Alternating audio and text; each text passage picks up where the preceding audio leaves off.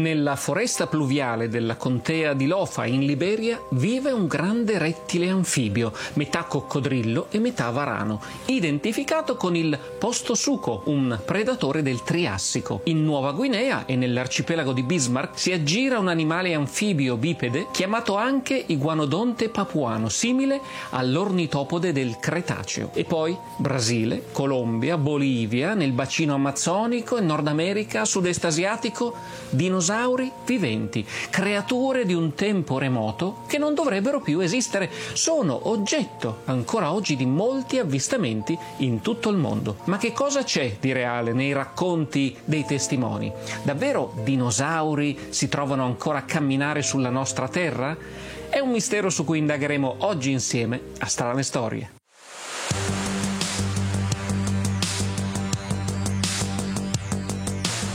Benvenuti, sono Massimo Polidoro e state ascoltando Ai confini, il mio podcast in cui raccolgo storie ai confini della scienza, ai confini della storia, ai confini della realtà. Fenomeni misteriosi, clamorose bufale, gialli del passato, vicende rimaste senza spiegazione. Sono argomenti di cui mi occupo da tanti anni, nei miei libri, negli articoli, nelle conferenze, in televisione e da un po' di tempo anche sui social. Qui troverete l'audio dei tantissimi video che ho realizzato per il mio canale YouTube. Se desiderate venire dietro le quinte del mio lavoro e in questo modo sostenere tutti i progetti che condivido gratuitamente come questo podcast, potete aderire alla mia pagina Patreon. E ora incominciamo. Buon ascolto.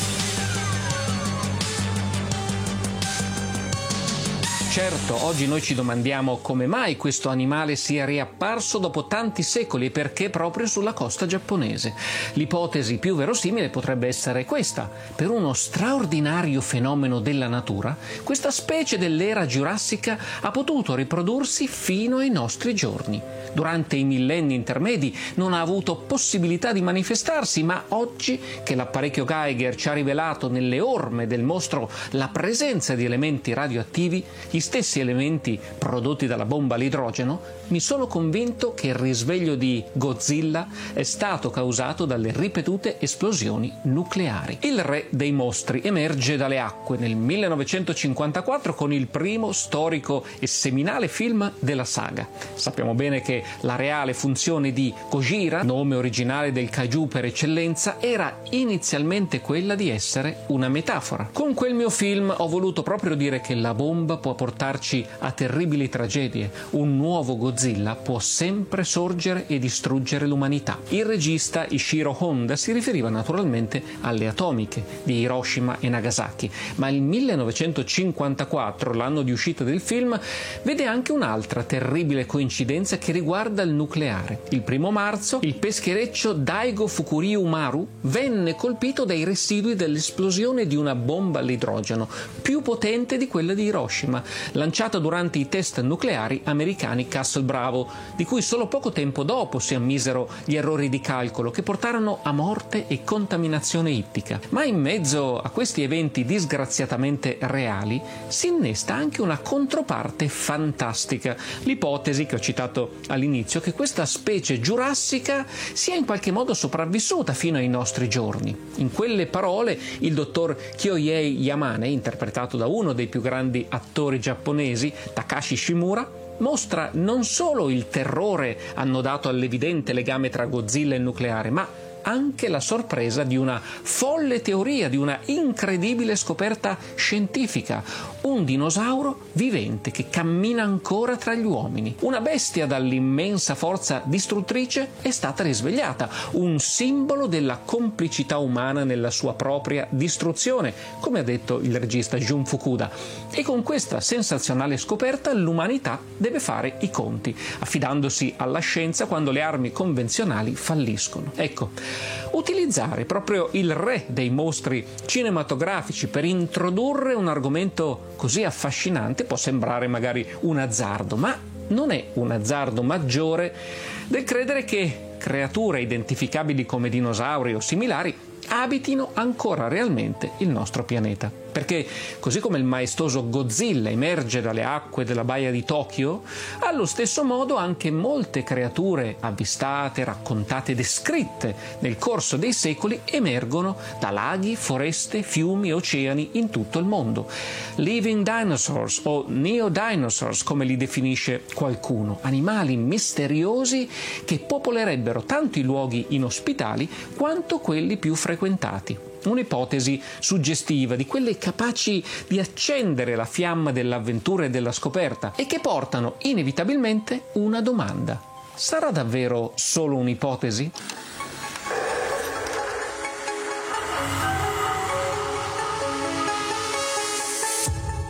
Ben ritrovati naviganti del mistero e dell'insolito. Io sono Massimo Polidoro. Vi do il benvenuto a questo nuovo episodio di Strane Storie, la mia serie che ogni settimana ci conduce a indagare con gli strumenti della scienza e della razionalità enigmi e credenze ai confini del reale. E per indagare i misteri con razionalità, senza lasciarsi incantare da illusioni o inganni, è importante imparare a ragionare in maniera scientifica, direi, ed ed è proprio questo l'obiettivo che si pone il mio nuovo corso online intitolato L'arte di ragionare. Oltre 120 tra video lezioni, approfondimenti psicologici, storici, documenti da scaricare, podcast, esercitazioni pratiche e tantissimo altro. Tanti hanno già iniziato, ma se volete unirvi anche voi e fare insieme a me questo viaggio per sviluppare le nostre capacità critiche, per imparare a ragionare e a prendere decisioni basate sui fatti e non sulle reazioni azioni impulsive, ebbene trovate tutte le informazioni al sito massimopolidorostudio.com, ma ne riparleremo più tardi. Adesso addentriamoci nell'ignoto alla ricerca di mostri. Passerò a un argomento di più vasto interesse. Qual è? In particolare il punto sul quale io, in quanto ricercatore originale, ho messo in dubbio l'esattezza del nostro conferenziere. Si tratta della permanenza di alcune specie di vita animale sulla Terra. Non parlo di questo argomento da dilettante e nemmeno posso aggiungere da conferenziere popolare, bensì come persona spinta dalla sua coscienza scientifica ad attenersi strettamente ai dati di fatto. Poiché Waldron non ha mai visto un cosiddetto animale preistorico sbaglia gravemente nel supporre che queste bestie non esistano più. Esse sono davvero, come ha detto lui, i nostri antenati ma sono i nostri antenati contemporanei che potremmo scoprire in tutte le loro orrende e formidabili caratteristiche se solo avessimo l'energia e il coraggio di andare in cerca dei loro rifugi. Animali che si supponeva appartenessero al Giurassico, mostri che potrebbero inseguire e divorare i più grandi e i più feroci dei nostri mammiferi, esistono ancora oggi. Il professor George Challenger, creato dalla penna di Arthur Conan Doyle, sì, lo stesso che ha creato anche l'immortale Sherlock Holmes, viene creduto un pazzo quando espone la straordinarietà della sua scoperta ai colleghi della comunità scientifica e al pubblico. In Sud America, racconta Challenger, su un altopiano poco distanti dal Rio delle Amazzoni, c'è una zona ancora abitata da esseri preistorici, vivi e vegeti, nascosti agli occhi di tutti. The Lost World World, il mondo perduto, è il romanzo pubblicato nel 1912, arrivato in Italia l'anno successivo, che racconta la spedizione in quella terra incredibile e l'incontro con i suoi giganteschi abitanti. Se l'ispirazione per l'ambientazione della storia venne a Conan Doyle dopo la notizia della conquista del Tepui Roraima, un monte che si estende tra Venezuela, Brasile e Guyana nel 1884, il mondo perduto divenne a sua volta ispirazione per film, romanzi e con un'influenza culturale mai veramente sopita, nonostante siano passati più di cento anni dalla pubblicazione originale. Perché, dopo tutto, chi non vorrebbe credere che nelle zone rimaste inesplorate o nel fitto di aree difficilmente raggiungibili esistano tuttora dei dinosauri, creature che affascinano donne e uomini fin dalla tenera età, che colpiscono l'immaginario collettivo come ben poche altre cose. Tanto che ancora oggi un franchise cinematografico nato nel 1993 dai libri di Michael Crichton, quello di Jurassic Park, ora Jurassic World, macina soldi e consensi, seppure con qualità decisamente altalenante. E in quanto a credenze, infatti, i dinosauri non sono da meno di creature famigerate come il Bigfoot, il mostro di Loch Ness, l'uomo falena, tutti i casi di cui già abbiamo parlato qui a Strane Storie. E in fondo, perché no? Perché qualche dinosauro non potrebbe essersi salvato dall'estinzione? Quello che ci viene ripetuto spesso e che si sente sempre come una delle motivazioni che giustificherebbe la loro esistenza attuale è che l'umanità conosce la superficie della Luna meglio di quanto conosca gli oceani, per esempio. Una frase che conosciamo a memoria e che è assolutamente vera. Nel 2019 l'ISMAR, l'Istituto di Scienze Marine Italiano, scrive che solo il 15% dei fondali marini e oceani oceanici è stato mappato a una risoluzione tale da avere valenza scientifica. Ma non si tratta solo di mari, di oceani. Ci sono delle aree, per esempio in Africa, tuttora inesplorate o comunque di difficile esplorazione. Oltre a questo bisogna valutare altri due elementi interessanti. Il primo riguarda la riscoperta di specie ritenute estinte e ovviamente l'esempio non può essere che il famoso celacanto, un pesce considerato estinto da 66 milioni di anni, invece scovato nel 1938 dalla naturalista Marjorie Courtney Latimer in Sudafrica, in mezzo ai pesci appena pescati da alcuni locali, oppure specie di più recente apparente scomparsa come il takae dell'isola del sud, indigeno della Nuova Zelanda, un uccello incapace di volare che a partire dal 1898 si ritenne essere estinto. Per 50 anni lo si pensò, fino al 1948, quando il dottor Geoffrey Orbel scopre che è ancora vivo. La seconda questione invece riguarda la frequente scoperta di nuove specie, echinodermi, gimnofioni, cavallucci marini, scorpioni, squali, insomma, quello che risulta lampante come in realtà ci siano le basi almeno teoriche per supporre che nascoste da qualche parte possano esserci delle creature preistoriche in attesa di essere ritrovate. Il problema però qual è? Capire quanto queste basi siano solide oppure facilmente sgretolabili. Se abbiamo una plausibile impalcatura a sorreggere la nostra ipotesi, il passo successivo non può che essere quello di contestualizzarla, dare cioè un dove, un cosa e un come. Il discorso sarebbe oltremodo dispersivo se prendessimo in considerazione ogni singolo criptide simile a un dinosauro di cui si abbia anche solo un singolo avvistamento letterario o visivo e quindi lasciamo da parte quelli molto famosi o che già abbiamo trattato per l'appunto, come il mostro di Loch Ness, il Mochele Mbembe e che potete rivedere qui sul canale. Sulla scia di quest'ultimo però restiamo in Africa, più nello specifico in Liberia. Nel 2016 il cameraman d'avventura Paul Manjam, più conosciuto come Mango e in quanto fra gli altri collaboratori di Bear Grylls, viaggia in Liberia, nel nord del paese, per le riprese di un episodio del suo Expedition Mango, un programma in cui si mette sulle tracce di animali leggendari e pericolosi. Con un piglio tra l'avventuroso e il documentaristico, Mango non si spinge mai a dichiarare apertamente che la creatura ricercata esiste, al di là di ogni dubbio, ma utilizza la motivazione a cui accennavo poco fa, ci sono ancora tante zone inesplorate nel mondo, come possiamo sapere se e quali animali nascondono? Ecco, con questa idea quindi lui viaggia nel nord della Liberia, nella contea di Lofa in particolare, grazie a un contatto in loco, il missionario americano John Mark Shepard, che nei suoi lunghi viaggi e i lunghi anni trascorsi in quella zona ha raccolto delle storie curiose riguardo a un grosso predatore anfibio, il Bahai. Shepard fa notare non solo che la creatura pare avere caratteristiche di diversi animali, ma anche che quando mostra delle immagini alle persone persone tutti indicano una figura specifica, un parente stretto dell'attuale coccodrillo, il postosuco. Naturalmente il problema è che dovrebbe essere estinto da milioni di anni. Il postosuco infatti era un arcosauro del Triassico con un muso lungo e sottile, placche ossee sporgenti, denti grossi e affilati, un super predatore particolarmente feroce, lungo circa 4 o 5 metri, del peso di 250-300 kg. Uno studio del 2000 2013 sulla sua struttura scheletrica ha aperto alla possibilità che fosse un bipede, a causa delle proporzioni degli arti e delle sezioni portanti della colonna vertebrali, simili a quelle dei dinosauri teropodi come il tirannosauro, lo spinosauro, considerati quasi tutti strettamente bipedi. A parte questo particolare interessante ai fini comparativi con le storie raccontate, il missionario conduce Mango da un testimone locale, Momo l'uomo racconta al cameraman la storia di tre giovani che stavano attraversando il fiume, non specifica, ma dovrebbe trattarsi sempre del Keha, al calare del sole, utilizzando una zattera. Improvvisamente qualcosa colpisce violentemente la piattaforma e i tre cadono in acqua.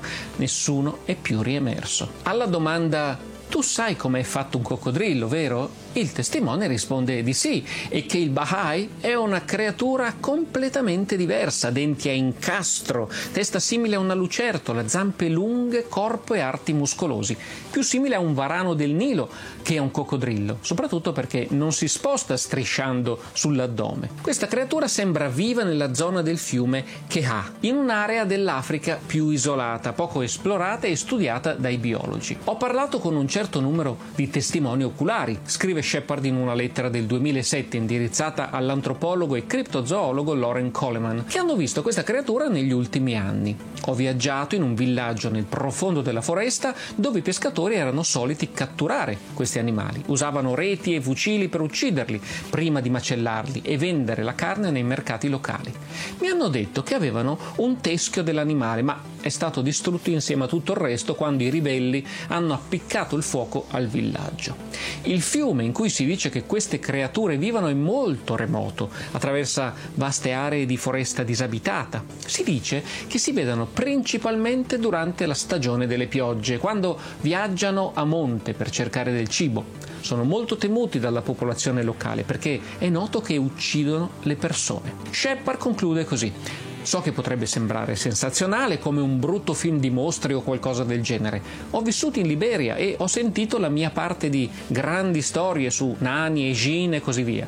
Tuttavia non c'è nulla di fantastico o di sovrannaturale nei resoconti che ho ascoltato. Per loro questo è solo un altro tipo di animale acquatico, anche se molto grande e pericoloso.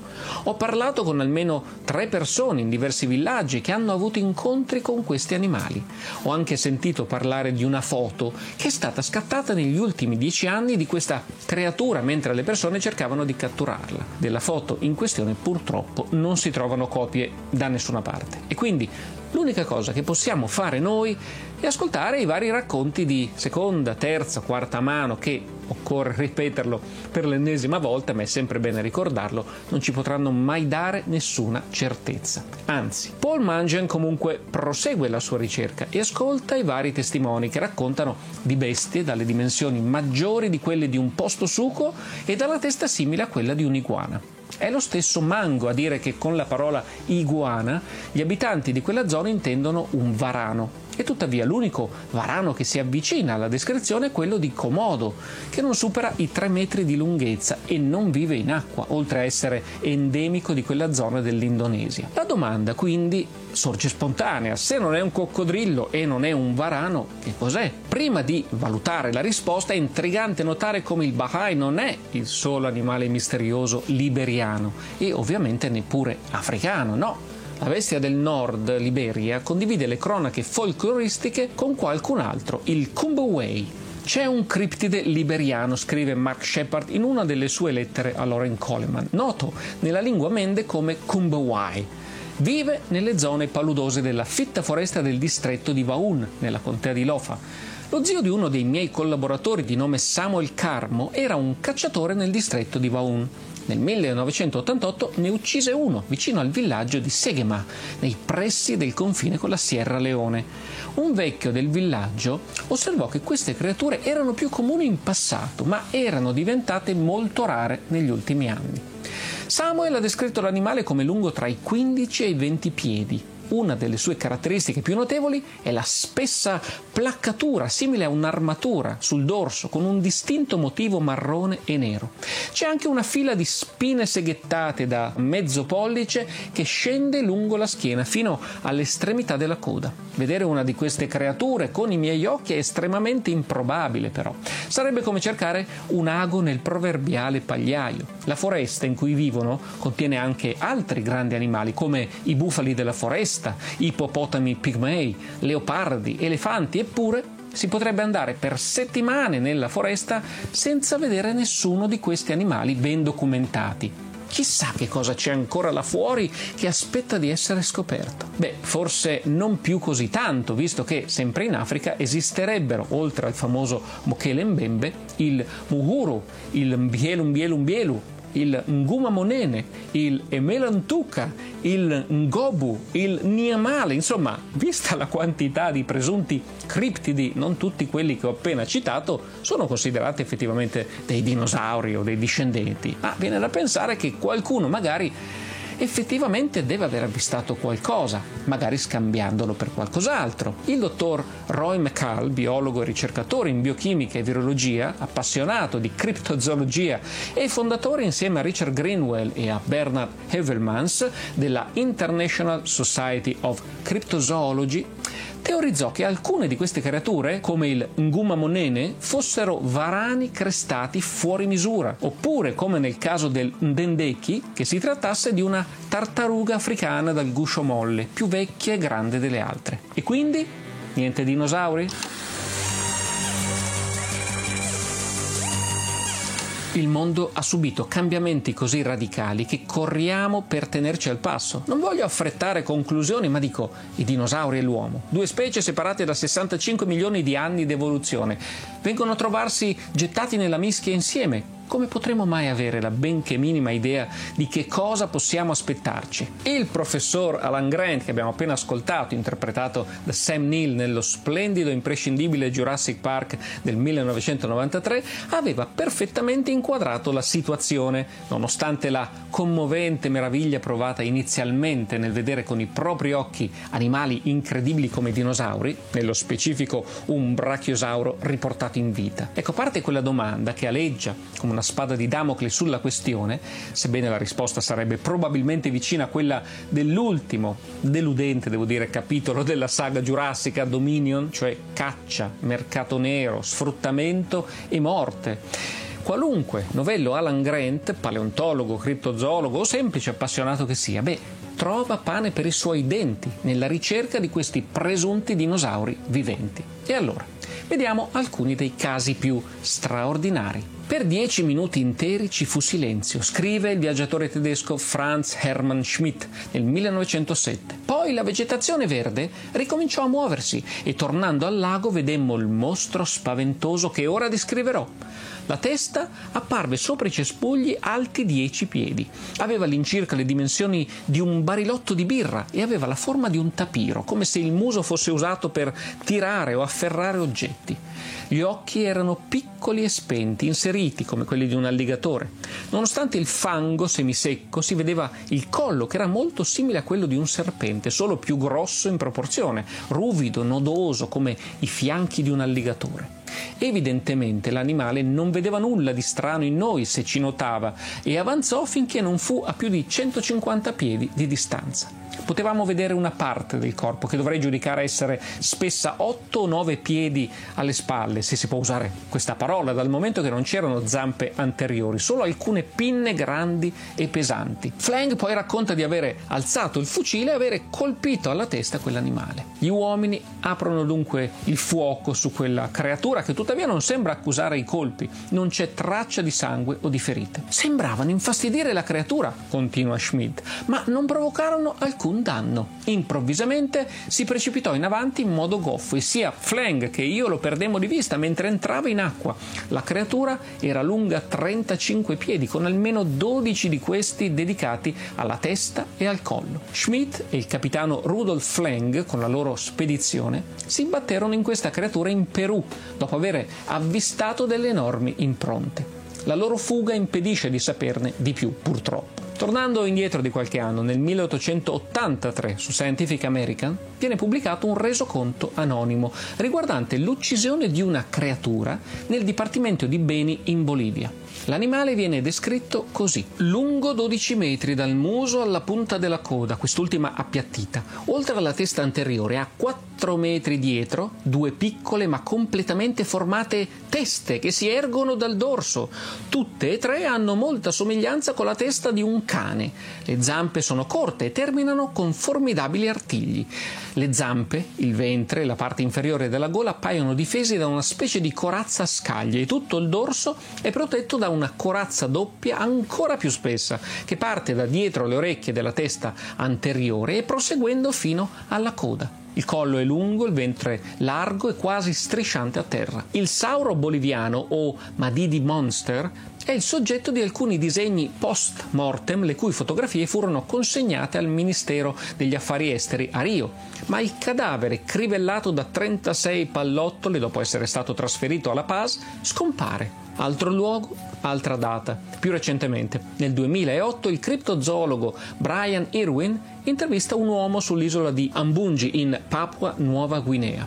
Robert, questo è il nome del testimone, racconta di avere visto su quell'isola e sulla vicina Alage, nel 2005-2006, un grosso animale, lungo circa 30-45 piedi, più o meno dai 9 ai 13 metri, con una pelle lucida e liscia di colore marrone, una lunga coda, un collo altrettanto lungo, bipede, somigliante a un enorme wallaby nell'aspetto generale, esclusa la testa che ricordava quella di una tartaruga. Insieme a un altro testimone, Tony Abel, l'animale viene osservato a distanza nel tardo pomeriggio, mentre mangia la vegetazione prima di addentrarsi in acqua.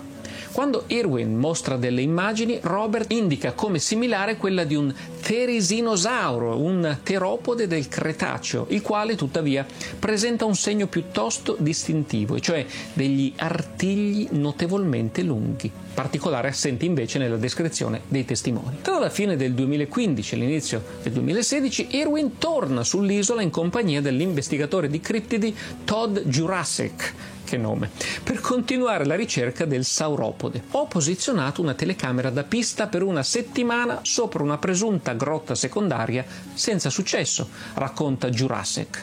L'ultimo avvistamento di dinosauri segnalato intorno all'isola risale a luglio del 2015 da parte di un uomo adulto che desiderava rimanere anonimo osservò una creatura marrone dal collo lungo, con una cresta simile a una sega sulla schiena che si muoveva nell'oceano aperto nel pomeriggio mentre era in canoa.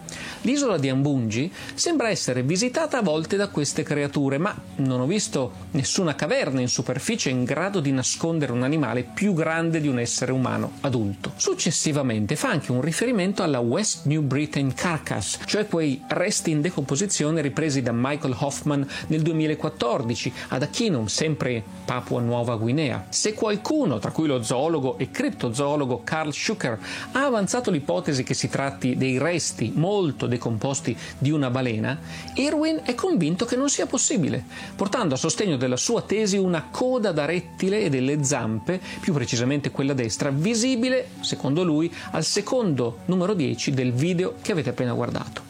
Non è mai stato possibile purtroppo eseguire delle analisi scientifiche sui resti, un'analisi che avrebbe probabilmente tolto qualunque dubbio, ma questo tipo di analisi raramente si possono effettuare nei casi che vi ho esposto finora. Con questi racconti abbiamo solo grattato la superficie dell'argomento vastissimo con una miriade di creature, avvistamenti, racconti che coinvolgono anche personaggi che a strane storie abbiamo già incontrato come Josh Gates che nel suo programma Destination Truth ha avuto a che fare con presunti resti ossei di iguanodon trovati in Papua Nuova Guinea dove presso il villaggio villaggio di Tinganavudu è stata persino fatta intervenire una squadra di polizia armata di fucili per setaggiare la zona e abbattere la creatura rea di avere divorato dei cani.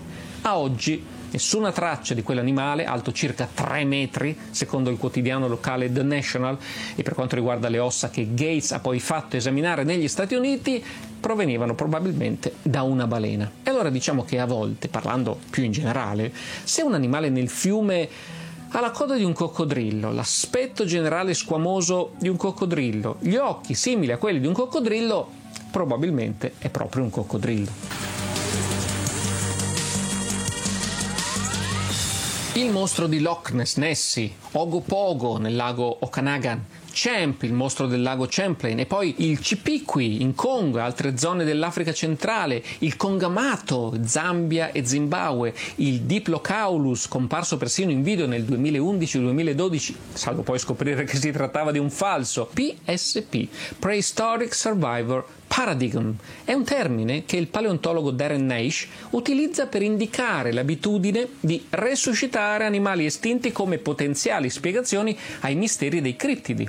Nel suo blog Tetrapod Zoology, ripreso da Sharon Hill in un articolo su Skeptical Inquirer, scrive che suggerire che questi animali misteriosi non fossero solo reali con le loro descrizioni prese a valore nominale, un'ipotesi pericolosa questa da fare, ma i discendenti sopravvissuti di una popolazione estinta è una speculazione ingiustificabile. La PSP, secondo Naish, è una spiegazione pigra, usata solo perché una carcassa oppure la descrizione di un criptide assomigliano in qualche modo a quello che noi pensiamo o supponiamo che gli animali estinti potrebbero apparire, potrebbero sembrare oggi. È interessante notare, scrive Sharon Hill, che molti di coloro che sottoscrivono il paradigma secondo cui gli animali estinti ancora sopravvivono hanno anche forti tendenze creazioniste.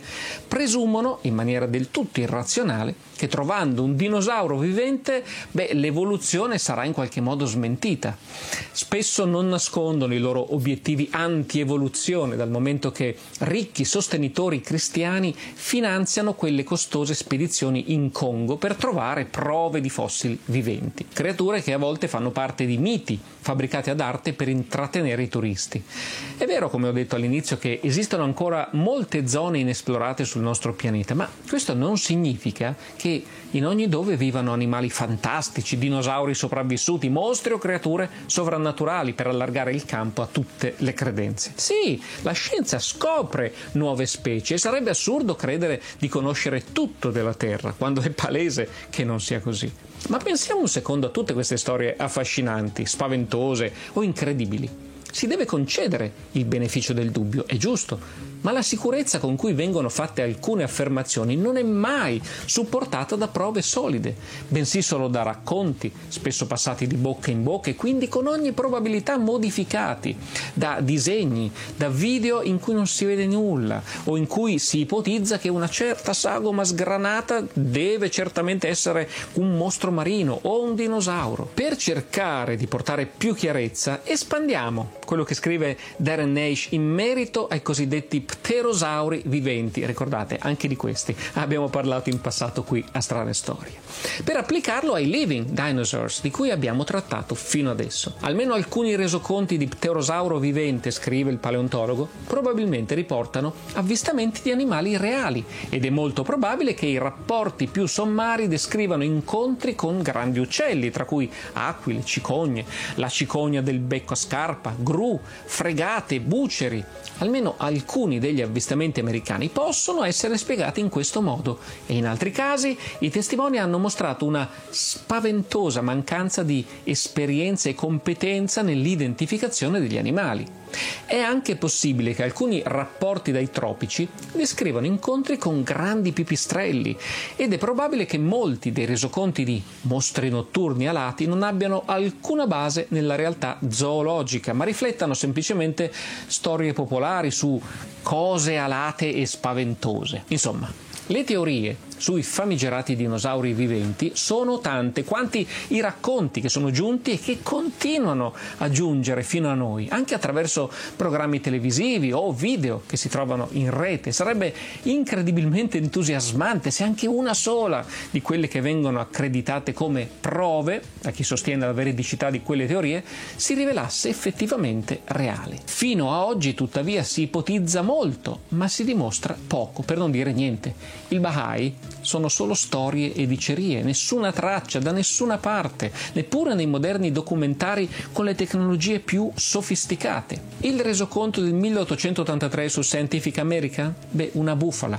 Tra fotografie di disegni invece di fotografie di un cadavere che dovrebbe essere stato recuperato, con poi relativa magica sparizione molto opportuna del corpo. L'avvistamento di Franz Hermann Schmidt e del capitano Fleng in Perù Roy McCall lo considerava affidabile, ma il problema è sempre lo stesso. Non esiste nessuna prova effettiva. E inoltre, in questo caso, la descrizione è ibrida e ambigua. E questo è il fil rouge che unisce tutti i criptidi di cui ho parlato o ai quali ho anche solo accennato. Quando non si tratta di un vero e proprio inganno, le basi su cui poggiano tutte le ipotesi sono troppo fragili. Ma attenzione, non si consideri per questo motivo la criptozoologia una pseudoscienza inutile, perché sì, è una disciplina controversa, eppure può contribuire alla conservazione più di quello che si creda. Ci sono ancora moltissime specie da scoprire. Il principio fondamentale della criptozoologia, cioè che esistono specie che ancora gli esseri umani non hanno scoperto e quindi descritto, è profondamente zoologico, come l'amico Lorenzo Rossi spiega sempre molto bene nel suo blog e nel suo canale YouTube a cui vi rimando per approfondire. La ricerca per localizzare e proteggere la biodiversità del mondo, scrivono il professor Bill Adams dell'Università di Cambridge e il ricercatore Shane McCorristein, è condivisa dalla conservazione e dalla criptozoologia, anche se i criptozoologi tendono a concentrare la loro attenzione sulle specie grandi, mitiche, mostruose, anziché su quelle piccole, plausibili e non mammifere che ci sono nel mezzo. La criptozoologia implica speculazioni dilaganti e metodi di rilevamento non convenzionali, ma nuove controverse scoperte possono ispirare una rinnovata ricerca per mappare meglio il mondo naturale. Come sostiene il paleontologo Darren Nash, la questione non è se la criptozoologia sia pseudoscientifica o meno, ma invece quanto condivida con la zoologia convenzionale, con l'obiettivo comune di dare forza alle azioni di conservazione estinzione. E viste le enormi problematiche attuali con specie già estinte e altre a fortissimo rischio di estinzione, tra le quali specie non ancora scoperte e descritte, forse è il momento che gli animali incerti, come li definiscono per l'appunto Lorenzo Rossi e Veronica Padovani in The Science of Monster Hunting, escano dal ghetto in cui sono stati relegati, in modo che si possa considerare non tanto la loro probabile e per alcuni sicura inesistenza, ma anzi il loro supporto alla conservazione. E per quanto riguarda i nostri dinosauri, li possiamo sempre ammirare, sebbene senza troppa accuratezza scientifica, con il senso di meraviglia di capolavori come questo.